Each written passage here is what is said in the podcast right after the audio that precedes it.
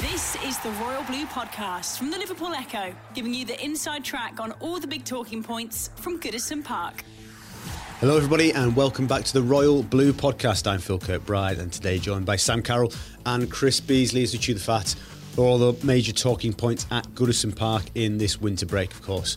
Carlo Ancelotti giving the Blues players five days off, but they signed off for that well earned rest. The 3 1 victory over Crystal Palace that took the Blues seventh and keeps up with the momentum this late charge for European qualification. We will reflect uh, on the Palace win uh, and how it was achieved. Plus, we will talk about Jordan Pickford, who gave a very strong interview after the game. I'm sure you've read it on our website. Uh, we will discuss what he had to say. Plus, um, what should Everton do at right back in the summer? Uh, piece we wrote today about Jonjoe Kenny and how Everton are closely monitoring his loan at Schalke, but of course, the decision over his future involves many other people, Coleman and Sidibe, and of course the new manager as well. So we will talk all about that. Uh, but we'll start with Palace as as we didn't get the chance to pod any earlier this week. Um, hard fought in the end, uh, bees. Um, but we, we were worthy winners, though, weren't we? All told. In the end, yeah, it was a, str- it was a strange one. Uh, at one 0 Everton looked um, almost totally in control, but then they started the second half a bit sluggish. But even so, the equaliser just totally came out of nothing. Um, Benteke, who hadn't scored all season, I mean, we'll touch on it later. Soft shot on the Pickford's body, one all. But yeah, like you said, it was a pivotal moment though. I thought that when Richarlison did score that goal because Everton were under under the cosh at that moment. Pickford had gone on and made a, a good save to deny Benteke a second. Sorry, that was was that just after just after the, just the after goal. the goal. Yeah, Yeah, yeah, but it was a period when Absolutely. when Palace uh, were, were on top. So for Richarlison to just go down the other end and um, to score in the, the manner that he did, uh, yeah, that that was a that was a big thing. But yeah, they're, they're, they're looking convincing the fact that they can have those setbacks within games. With, whether it's 2 0 down at Watford, you don't want that too often happening in games like that. But yeah, the fact that when they, they are on the back foot, they can claw themselves back into the games where they don't seem to have that fragility that they'd had in the in the recent past. Sam, what struck me um, kind of about, about Saturday and, and put it in put it in one of our pieces. You know, we moved seventh, and the last time, of course, we finished seventh to qualify for Europe was was 2017, under the first season of Koeman. And for me, there were shades of that that run in with Koeman where. We didn't always play brilliantly, but there was just an inevitability and a, a belief about the team uh, as we kind of just marched to seventh with, with room to spare. And of course, it, you know, it's doubtful that we'll, we will do that this time. It'll be much tighter if we do qualify for the Europa League. But did you get a sense that there was any reminder of that of, of that team from, from two and a half years ago? Yeah, I think it's definitely that sense of mentality change, and, and mentality has been spoken about so often at Everton this season, and, and often in a negative light. And I think, you know, under Marco, there, there was, you know, it, it happens to any team that, that aren't playing with confidence and aren't getting results. But anytime you're the team and score, you'd just be like, well, that's it, we've lost, it's over, or we definitely, we certainly won't win. You know, and there was that stat that was obviously widely doing the rounds at the time when when Marco got sacked that we never came from behind to to win a game under him, and, and it, there was just that air of ine- inevitability. But you know, as B is saying, it was a bit of a tricky a tricky time. Strange, really, because at half time we seemed quite settled and, and, and quite on top, and and you know, and Carl probably admit that we, we were we were terrible for the first 5, 10, 15 minutes of the second half. But now, as you're saying, that there's a there's a real strong parallel with, with that Koeman season of we're just we're just getting the results, aren't they? And you think just the ones that come to, come to the top of my head straight away under under Ancelotti, and you've got you know the Burnley game, his first game of at Goodison, we kept plugging away, we got that goal. You know Newcastle away where they equalised, but we kept going and got the winner. And again there, Richarlison al- almost taking on the the Lukaku mantle of of dragging us towards Europe with with you know that that's the kind of raw power he possesses, isn't he? It was like it, it was pure street footy, wasn't it? That goal, he, he, there was no skill, there was no flicks and tricks. It was just straight power, wasn't it? Running down the field and, and scoring that goal, and it was and it was nice to see Calvert Lewin as well get get another one at the end. So. Yeah, I think there's there's definitely an air of belief, and, and what I think is quite exciting now is that you know looking at that game in the context of the, of the next couple of fixtures, which is Arsenal away and Manchester United at home. Um, you know, well, let you use that belief. This is this is a port. This is probably the the worst Arsenal team you, you you're going to have faced in a long time at the Emirates, and and the same maybe for Manchester United, a, a team that we beat comfortably four 0 last season. So, you know, if we're we're the team in the ascendancy at the moment, we're we're going to be playing them more confident than those two teams, more settled than those two teams.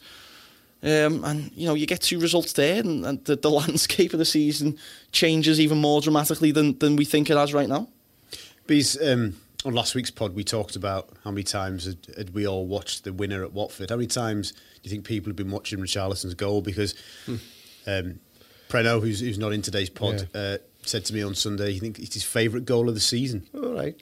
Um, was a lovely view. I know obviously you two were at the game itself, but um, we were back here in the office, and there was a, there was a great view from the the, um, the cameras of, of, the goal, quite quite high up, mm. and also panoramic of Goodison. Just just seeing how it unfolded. Um, yeah, it, it, it, was a, it was um, it was a great moment, and um, it, it, was uh, like you say, not not necessarily um, skill or finesse, but um, pure power. I must also, also say, actually, the, the, opening goal as well was great because you knew it was going to happen. You, when you saw that cross come mm. in from Walcott and the way that Bernard took it at the back post, you just knew that was going to be 1 0. So a couple of uh, really enjoyable goals. And um, on, on the flip side of that, um, Calvert Lewin's just a tapping, but that's great because we're saying about Calvert Lewin, he's now got that poacher's instinct um, in and around the, the six yard box. So, yeah, three different goals, but um, all enjoyable in their own different ways. The, the atmosphere, obviously, with it being like a, a half 12 kick off, wasn't its best, but there, there, was just something about that goal, wasn't there? Like, I think even me and you had a, had a little celebration when it went in because you, you don't often see that kind of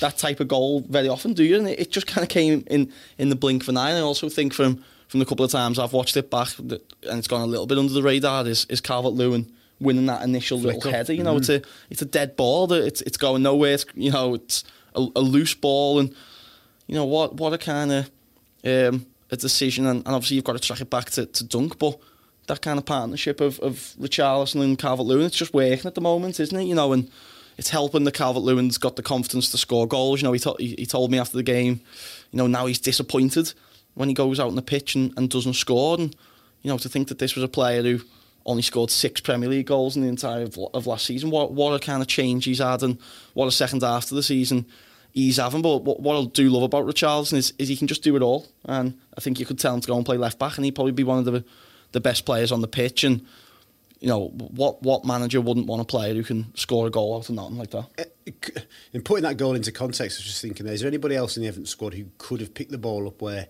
Richarlison did and single handedly turn it into a goal. And that's not a criticism of the other players. I think I'm just trying to highlight how special yeah. this you know this lad is. Maybe, maybe certainly the, the physical attributes he got. You'd like to think maybe once he gets a little bit more confidence behind him, that that's kind of what we've brought brought Moise Kean mm. for. But yeah. apart from that, at the moment, there's, there's not there's no one of that profile, but at the same time, I don't think there's many players of that profile currently in the in the Premier League. You know, he's, he's he has just got something about him at the moment, and he, he almost reminds me a little bit of of Mane at Liverpool, like a, a lot of power and a lot of kind of you know confidence in his own ability, and and, and you know with, with Richarlison now, it certainly seems what what I'm also liking about him this season. There's been a few times there where he could have maybe looked for the, for the other option, but he's he's certainly got that that ruthless streak. I think he fancies himself as a central striker, and you know, he's certainly got the, the finish to boot because, you know, that goal, the goal against Brighton this season, the couple against Brighton last season, Wolves on his debut, you know, he, he takes the hard chances, doesn't he? You, you can't knock him. He, he doesn't often score the easy ones. No, I think he's an absolutely phenomenal player for this football club. Um, B's Royal Blue podcast favourite, Gav Buckland, um, said to me as I turned around after uh, after probably after the goal in a period where Richarlison was was showing his his uh, his quality he said the two best players in the Premier League outside of the established top four, five, if you like, were on the pitch at the moment. Mm. Richarlison and Wilfried Zaha. Would you agree that Richarlison is now has to be talked about in that bracket? Yeah, I think you, you could say um, this season. Um, obviously, we follow Everton's fortunes a lot more closely than Crystal Palace's, but I, I think that Richarlison um, is, is has done more sort of highlight real moments like that this season than I can recall um, Zaha doing. I mean, yeah, it was it was widely recognised. We talked about in the previous podcast when there was those rumours of Zaha coming to Everton last season that he was supposedly the best player outside that those elite group of clubs. But yeah, the way uh, um, Richarlison's come on, I think you just want to have that little bit more con- consistency with him at, at times. Sometimes he blows hot and cold, but I mean, he's having to do has been for a long time two different kind of roles. He's um, obviously with the four four two now. He does tend to be as part of a, stri- a strike pairing with Calvert Lewin, but he spent a, lot of the time under the previous previous regime either alternating between um, a central striking role on the wing. But yeah, it, it, he's he's, um, certainly uh, one of the premier um, talents outside those uh, established um, big six, and hence whether we like it or not, why you know, there are at times speculation um, linking him with um, other clubs with um, greater resources. So 13 league goals for Richarlison last season, 13 for Sigurdsson last season. Calvert-Lewin's got 11, so you would think, you know, very realistic that he will match or even uh, go past last season's um, top scorer tally. What, what should Richarlison be aiming for in the final 12 games? I think 15, 15 plus. I think I think that's achievable. I think um, if if he can get to that now, then then what an incredible two seasons he, he's had. I, I don't know. I don't know whether people might say for the amount of money you've paid for him, should he be looking at 15, 20? You know, 15 would still be a, a, a brilliant kind of tally to finish on. But I just think for for a young lad, it's it's consistency, isn't it? And and I think you've also got to remember he started the season reasonably slowly in, in, in terms of goals as well. You know, and Calvert Lewin kind of did a little bit as well. So I think if both of them can aim for, for around that 15 mark, then surely one of them next season can can kick on and go towards 20. And, you know, it's been a long time since Everton have had a, a consistent 15 to 20 goal a season striker, isn't it? We, we haven't had that since Rom. Mm. We've been searching for it. And, you know, how incredible would it be if, if kind of it, it had been Calvert Lewin all along that we were just waiting to yeah, to to kick on. So Richarlison next season, I think for for the, for how old he's going to be, I, I definitely expect him to to head towards that that twenty category. So I think this season, you know, Ancelotti and, and Richarlison himself will, will probably just want to, to keep getting minutes under his belt and keep scoring goals and, and keep that confidence flowing because, as you were saying, I don't think there's many players outside you know that that top four, that top six that have a player like Richarlison and, and how important he is to Everton at the moment. And you know you've got to remember he, he's been doing this in in two pretty difficult seasons for the club. You know we had a long, difficult stretch under Silva last season. We've had a change of manager this year. You know his, his mentor, and he and he's playing.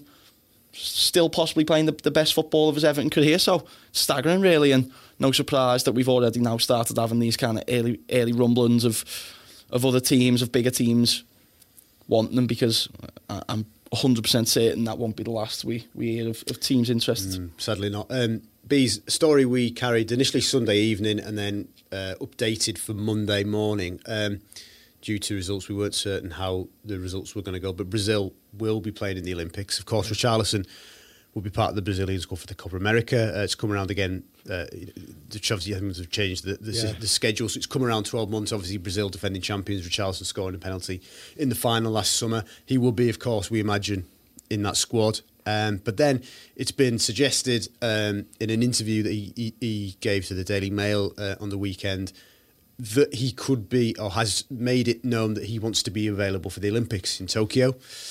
Um, I asked Carlo Ancelotti after the game on Saturday um, what he thought of that, um, and he said, "Look, it's it's it's way off. I haven't really given it much consideration, but to paraphrase his response, he said we're going to have to talk to Brazil. Brackets. I don't want this to happen because, of mm. course, the tournament uh, at the Olympics runs until the opening date of the Premier League season. Now, do you think Everton have got an issue on their hands, given uh, uh our friends across the desk who cover Liverpool tell me reliably that Mo Salah looks like possibly would be going to, into the Egypt squad, uh, yeah. and Minamino, if I've pronounced that correct, yeah. is almost a cert to play for Japan. Do we have a a, a problem on the horizon? We certainly do. If, there's um, a double tournament, and that you say that with the Copa America as as well, but the Olympics, um, whether we like it or not, is is, is par for the course certainly. But the, the, younger players, it's it's interesting that some of the older ones, like um, Salah, who would be an overage player, is obviously so keen to take part. It seems, but um, I think it's primarily an under 23s tournament, yeah. um, the, the, Olympic football. I remember when it was um, here in the UK in, in London back in 2012. Went to quite a few of the games up at Old Trafford myself. Um, young Neymar was playing for Brazil. Look what he's gone on and uh, So, achieved. so, he's, so that's a really good point because it's that part of the problem because it's it's maybe for Brazilian players it's quite a well trodden path and and Richarlison may look at Neymar now as a senior member of the Brazil squad and somebody he looks up to and go well he went and did it Yeah. Oh, de- definitely. I think I think it's a it, it's a big deal. It ne- it never really has at all in the UK, but partly because I th- I think until um, London 2012, we we didn't really have a, a, a team. We had that combined UK um, team GB for that games just because uh, as the host nation, I think that we're expected to, to, to take part. But yeah, because it, it is GB rather than the you know England, Scotland, Wales, Northern Ireland that we're used to in football, never really had. Uh, sort of uh, much time for Olympic football. But yeah, a lot of these countries, it it, it is a, a big deal. I think even someone like a young Idrissa Gueye was playing for Senegal in that tournament as well. Sadio Mane again across the flat possibly. Um, yeah, um, it, it, certainly for the for the younger players like Richarlison, that that that is a, a big deal, and um, yeah, be, I'm sure he'll be very keen to take part. So, as much as we don't like it, I, I, I guess that's always going to be a realistic um, headache for, for Carlo Ancelotti going into the season. Because, like you say, with it only finishing late as well, you'd imagine Brazil would have a fair chance of going deep into the tournament. Perhaps towards the latter stages, they'll be out for a, for a medal. So, yeah, I mean, it's it's always um, the risk that you run. Sam can can can Richarlison A cope with uh, undoubtedly he's got the enthusiasm and the desire and you know what he plays with the pain barrier so we know he would in many ways have no issue playing a Copa America and then having and then going straight into an Olympics. But for a player that's so important to the to the club, can can we really allow him to play both in the summer? Not really, no, because I think what what you're forgetting is it's not just that kind of initial impact, is it? You know, by this time next season, so the end of, you know, 20, 2021, yeah, the he'll have then basically played two years of, of unbroken football, won't he? He won't have had that chance. And I just think on on a young lad's body like that, th there's just no way it'll happen in terms of he either picks up an injury, gets fatigued, or, or just you know the the serious risk of just total burnout, and then you know for a, for a few weeks in the summer, for a few weeks of a summer tournament, then Everton kind of lose a, a, a, their best player for for large chunks of the season. So that's obviously going to be Everton's argument, but at the same time, it is just such a difficult position that kind of uh, they've been thrown into, really, isn't it? I think we all remember that video of him. Uh, when he was selected for, I think it might have been the last Copa America, and all his family were watching yeah. the TV. Yeah, you know, it he's was, got yeah. a, a, a real enthusiasm, a real love of playing for his country, like obviously like any young lad, but also then the, the South Americans, I think, really take these kind of tour- tournaments seriously as well. And the Olympics, obviously, as B said, there, they, they won the last one in 2016 in Brazil. So the the likelihood is that they're at least getting to the to the latter stages. So it's just so difficult. If if I was Everton, I'd I don't know. I'd be tempted to just put my foot down and just say, "Well, well, you're not going. You're our player, and you're not going." But I'd imagine the matter is a little bit more complicated than that. Yes, I'm sure it'd be a bit more diplomatic conversation. but you know, you know, as, as as we say, you know, his enthusiasm to play for his country is part of what you know his enthusiasm to play football is part of what makes him and sets him apart, isn't it? So hopefully there could be an amicable solution to that. Um, okay, moving on. The Royal Blue Podcast from the Liverpool Echo. The Royal Blue Podcast. Jordan Pickford coming obviously out of the game. Crystal Palace's equaliser, as Chris mentioned earlier, uh, was somewhat soft. Uh, a, a shot low, close to Jordan Pickford's body. His near post was allowed to squirm under him, and Palace equalised. Benteke scoring for the first time in 34 Premier League games and drawing Palace level. Um, he did, of course, John Pickford pull out an exceptional save thereafter when the scores were 2 1 after Richarlison. Put the Blues back in front. Quite remarkable reflex save from the same player to keep the lead intact. But of course, he was um, he had the bit between his teeth when he came through the mix zone afterwards and gave an interview uh, to the media where he spoke about the criticism he gets um, at all levels from all all media and, and, and, and fans or punters as, as he referred to them as. Um, Sam, has Jordan got a point, or does he does he does he need to accept that being criticised as a Premier League player in a high profile in the spotlight at a club the size of Everton's and playing for his national team is is just par for the course, really?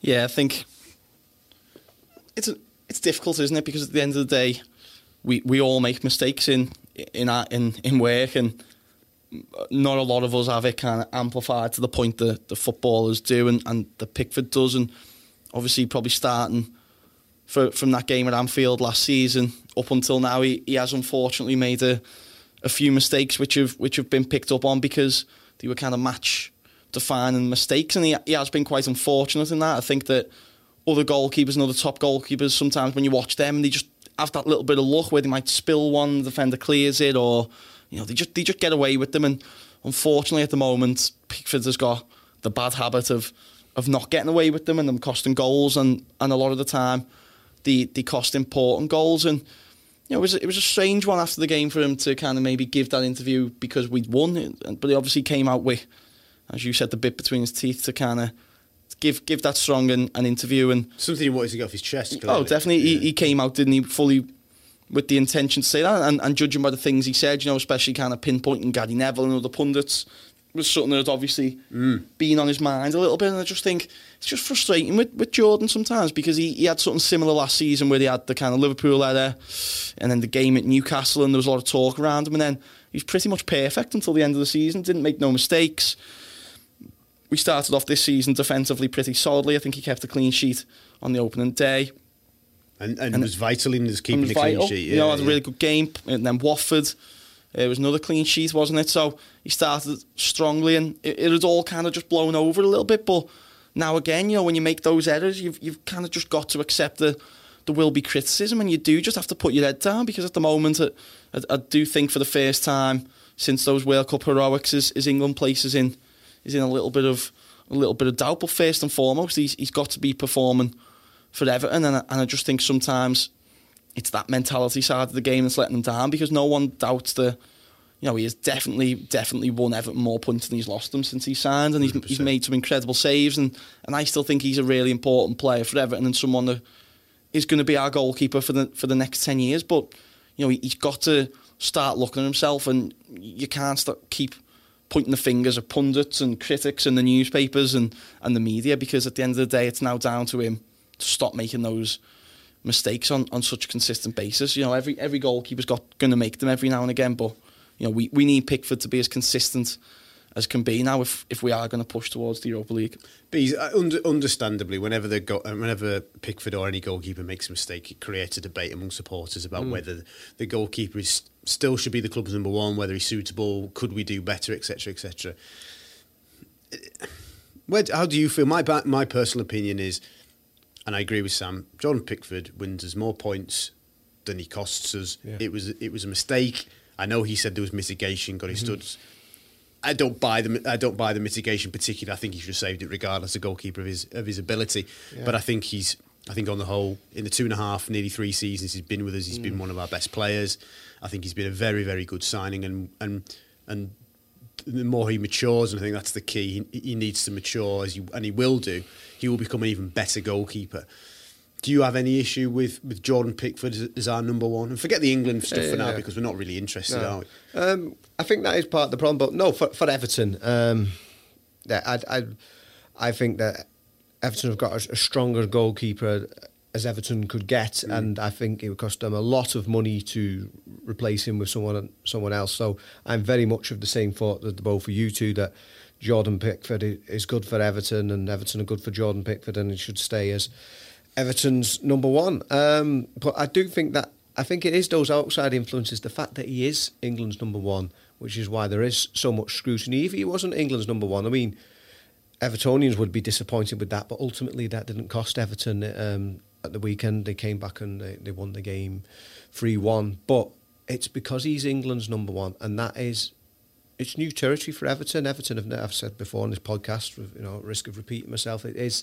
the first time that Everton have had an established England number one with them. Um, only three other keepers been capped for England while with Everton, and they've never really been a long time number one. So certainly in where we are now, it's always been a case for many years, but in 2020 with the media scrutiny the way it is now with the England national team, obviously Gareth Southgate was there in the crowd at, at Goodison Park. He didn't have many other options at the weekend, but there he was watching that's where the I think the pressure comes from because people are saying, well, it should be X or it should be Y, or whether that's Henderson or Pope or whoever else is doing whatever at other clubs. That's why his, his mistakes are amplified. But yeah, I do think that he should be doing better at times. That's only because we know how good he is, and the fact that a couple of minutes later he pulls out that worldie and stops Benteke anyway. Um, without spoiling what we've got coming on the horizon, obviously, uh, as you both know, I, I, spoke to Neville Southall this week, and we'll be going with that story at the weekend. He's got his brilliant ideas. stuff, by the way. Yeah. If you listen, yeah. make sure you check that out at the weekend.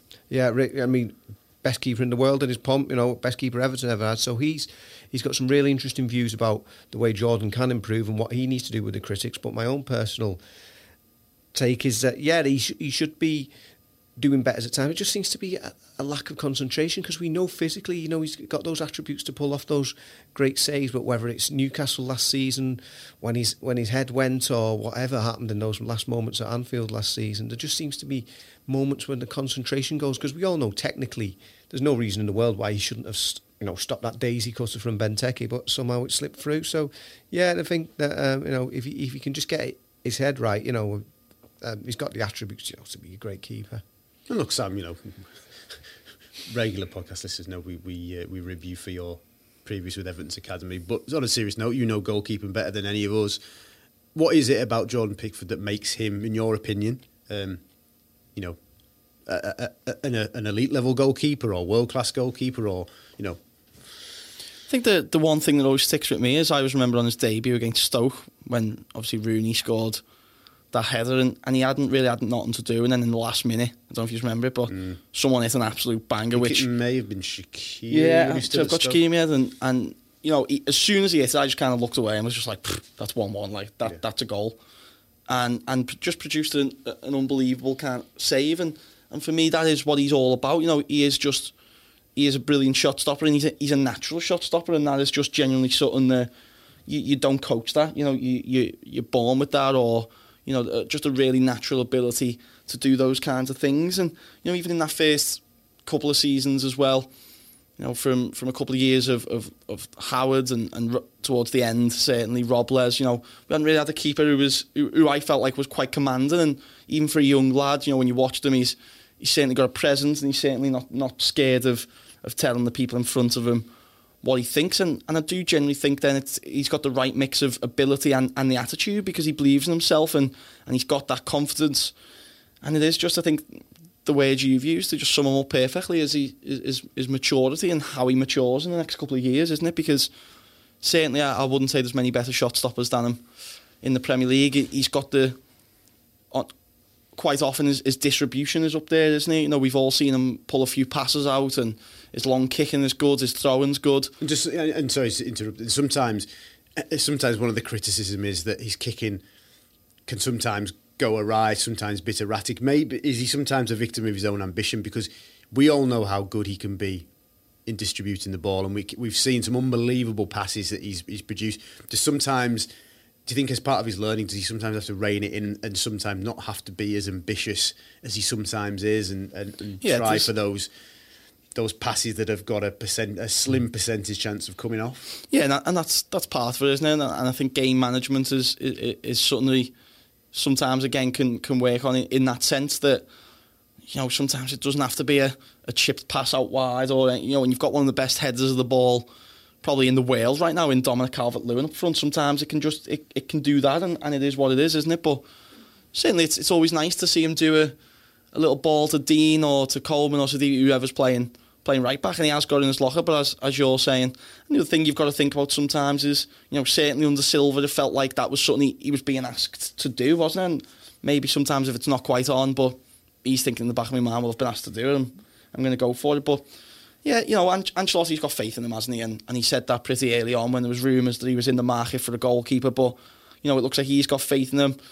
Um, you know, and, and and he's seemingly it seems like he's he's highly thought of. You know, by Alan Kelly as well from some of the things he said on him in the past. So I think now it is just about him getting to the end of the season, not making any more errors that people are going to kind of have his name in the newspaper and that about because obviously that's not a nice feeling, especially with the Euros coming up. And, and if he can keep that jersey and have a strong summer, then I think Everton have got you know a top keeper for many many years to come. So speaking about what uh, Marco Silva asked him to do with the ball at his feet, Allardyce used to just tell him to get rid of it as far and as long as possible. Ah, miss those days, don't uh, moving on. Uh, a conversation that we were having mid mid game in the press box, Chris, um, mm-hmm. As he was brought on, albeit delayed because he forgot to put on his oh. sock. Um, it's getting to the point now. We're only two and a half, three months of the season left. Everton took Djibril Sidibe on loan from AS Monaco with the option to buy him for around twelve point seven million pounds. Would you keep him? I don't know if I would, but that's not any slight to Sidibe, who's done well. It's just like, as you mentioned earlier, the fact that Jonjoe Kenny has also done very well at Schalke. So, do you sacrifice this young lad? Um, actually mentioned to Phil earlier this morning, someone had said on Twitter, if Everton were to sign a 22 year old right back from possibly Champions, bound, Champions League bound Schalke this summer, would go, oh, well, that's a promising sign. Real buzz, wouldn't it? Yeah, yeah so the fact that yeah. you've already got somebody like that on the books, homegrown hero in Jonjoe Kenny chomping at the bit to come back, um, yeah, that would be that would be my, my doubt. I mean, unless you you go radical and you say, well, thank you for all you've done, Seamus Coleman, but move you on and have Sidibe and Kenny as the two options. Yeah, I think it's very much up for grabs. But I think that what I think the whole Kenny factor puts a big question mark over Sidibe, given that he's the only one of those three options which isn't currently an Everton player permanently. Um, I I guess it, there's, there's so much for Carlo to consider in that. Does well, he want to have a look at Jonjoe oh, yeah. first before he even makes that decision? But ca- can he afford to do that in that Sidibe might turn around and say, "Well, I'm going to go somewhere else." And, and does and, and, you make a very good point, Chris. Does does Carlo and Everton is there enough time in competitive situations for Carlo to have a proper look at Jonjoe? You know, he may have the opportunity to go to Germany between mm. now and the end of the season, maybe. And then after that, he's, yeah. he's, he's got him at training at the start of July at Finch Farm, and, and, and you know, pre-season will start yeah. sort of early July, mid July, the games, but then they're pre, they're friendly games. Are you getting a real gauge? Yeah. Do you think he has to lean on on the advice of, of Brands and, and the recruitment department more for this decision? I'm, I'm sure it will be a, a, big factor. I think the whole um, reason that Jonjoe Kenny was sent out on loan would would not be because Everton were just trying to make a, few quid on him. No. They, they were obviously thinking, well, we've still got Seamus Coleman here as the established right back, as the club captain. So we need to see what Jonjoe's like for a full season, albeit in German football, as it turned out, playing uh, week in week out at, that, at the highest level, with the idea that he can eventually come back and become first choice right back, at least challenge to be first choice mm. right back. Uh, Everton, yes, so it may be that Carlo speaks to Marcel Brands and say, where do you think he's at? What, what's your idea in this um, right back situation? Because I think arguably in any um, individual area of the pitch currently. It's the it's the, the one position which is most up for grabs. Is the, mo- the, the, the most question marks about this summer, in that you've you've got three very good players there. That I mean, nobody's letting anyone down mm. there. Three different stages of their career. Seamus Coleman, who's been there, done it all. As good as any right back Everton have ever had, totally revolutionised the, the position, but he had that nasty injury, isn't what he was, but then his presence within the dressing room. Mm. You got Djibril Sidibe, sort of supposedly at the peak of his powers, mid mid career there, and then somebody like Jonjoe Kenny who's who's coming through in the promise for the the future. So. Yeah, it, it's difficult because you can't kind of keep one of them waiting See, well, let's have a look at Jonjoe Kenny, or you just wait there for a, a couple of weeks of DB. You, you, you've got you've got to work fast. So yeah, it may be a case that it's not entirely one that Carlo does on his own. That um, he, he does um, he look see how Jonjoe's got on, look, look see what Marcel Brand's idea is. I mean, we don't even know what Sidibe's thoughts are. I May saying all the right things, yeah. of course, but who knows? He may think, oh, well, okay, it's been it's been decent at Everton, but go and do something else next season. French for decent, Sam, any not, not quite sure. um, we're basing this discussion, Sam, on, on, on two players per position, which is the you know the very loose but, but fairly applicable rules to, to squad building, twenty three man squad. As we as we sit here now, we'll put you on the spot. What, what's your two for the start of next season? It's a tough one, isn't it? Well, it well it is, isn't it? Yeah. This is the this is the thing. It's so difficult. It is just there's, there's just too many factors in there. I think at the moment to, to have a clear a clear say right now. You know, for for all intents and purposes, Kenny is having a brilliant time in in Schalke, and you know, judging by your piece today, I haven't have got all the kind of data and widgets they need to kind of monitor, monitor that. So you know, which is obviously good. But then will Ancelotti make a decision based on what Brands has seen, what the data say. He's probably gonna, you know, he's, he's long enough in the tooth to probably want him to come back, isn't he, and have a look. But then does that leave it too late if if you wait until pre-season to to then make these decisions? And would it be too late to make a decision on Sidibe? You know, and there's just, there's so much that could go wrong as well, isn't there? You know, at the end of the day, if if you said, right, we're going to go with Coleman, we're going to sign Sidibe, we'll have them two, we'll sell Kenny, and then Kenny goes on to continue blossoming at Schalke, and in a few years he's worth he's a forty million pound right back that we've let slip between our fingers. Then that's difficult, but at the same time, then you could go right. He's been brilliant, bring him back. He might not have the same effect. So for me, it's just so so difficult at the moment. I, And and, is I, I, I mean this in, in the most um, complimentary terms. Is Coleman complicating matters because Coleman, as Bees alluded to, is no longer guaranteed first choice. It's, it's very much, you know, every couple of weeks it seems to change and there's a rotation, and we know Carlo is, kind of keen on certain elements of rotation anyway. But it was like that last season when when him and Kenny. Is it because he's club captain and he and he's probably a real influence, uh, really good around the place, ultra professional, uh, you know, a, a shining light for the younger players? Does that complicate matters? Because he also because he brings all of that to the club and the squad, as well as being a dependable right back in the Premier League, albeit somebody who was who's not at the peak of his powers. Yeah, and and that the other thing is that you know you, you know what you're getting from Seamus, isn't it? You mm. know that you know even his performance against Crystal Palace, you know the in the first half forced Wilfried Zaha to to switch flanks. At this point, not that many defenders gonna gonna do that, but at the same time, he has he has just lost that little yard of pace, hasn't he? And that little spark that made him, you know, one of Europe's best right backs for for such a long period of time. I, I feel like Coleman is kind of just the, the safe option at the moment, isn't it? And, and that's not a bad thing. He, he I just think you look at look at how how much value the club placed in handing Leighton Baines a new one year deal. Yeah. You know, rather than saying to Antonee Robinson, right, you come in and you know, and I just wonder whether there's a similar thought process with Seamus, and that's why three into two doesn't go. Yeah. Yeah, and and and this, and to be honest, the more you talk about it, the more it's probably going to be the most interesting, or one of the most interesting subplots of of Everton summer. But right now, I, I think it's bordering on the impossible to, to say what they're going to do. I, I think they could do any of that, and, and even I still think they could even go out and, and buy another right back and, and, and complicate things even more. And you know, they could have a, an alternative kind of identified who, who Ancelotti really likes and says, "I want him to be my first choice." And then you know, it's it's three names then that you have to decide who, who fights for that place. So, you know, there's there's just so much that can happen. Further further muddy in the waters, Chris. Is is, mm-hmm. is there any do any of the conversations that Marcel, Carlo, and, and the team have s- centre around the fact that Sidibe has operated as a right winger fairly admirably this season? Now I know, I know, you know, he would not be the answer. You know, the club have made it clear that a right a right winger is something they will be looking at, and I'm not saying that we sign him for that position, but his versatility is that another issue that complicates this? No, no, Okay. he's done, he's done, no, he's done. He, he has. He's done admirably. Um, he's he's perform, He's done a, a good job on that right hand side of the midfield, but going, but that's just a necessity of the situation. Okay. I, I, I believe. So I don't think, in regards to whether you're going to sign him for the club or not, because you say okay, we'll have those two, Coleman and Kenny as a right as the two right backs, and Sidibe's an alternative on the right hand side of midfield. Uh, no, I mean. Cuco Martina did an admirable job at times at left back um, in, in, in the season, and he had to play that. I think he got a couple of assists on his left peg as well, the equivalent of Baines getting a couple on his right. So, no, yeah, Sidibe's done really well when he's been called upon. Apart apart from that bizarre incident when um, he, he obviously wasn't ready on, on Saturday, which which I think uh, never We've- mind. We've all forgot to put a sock on.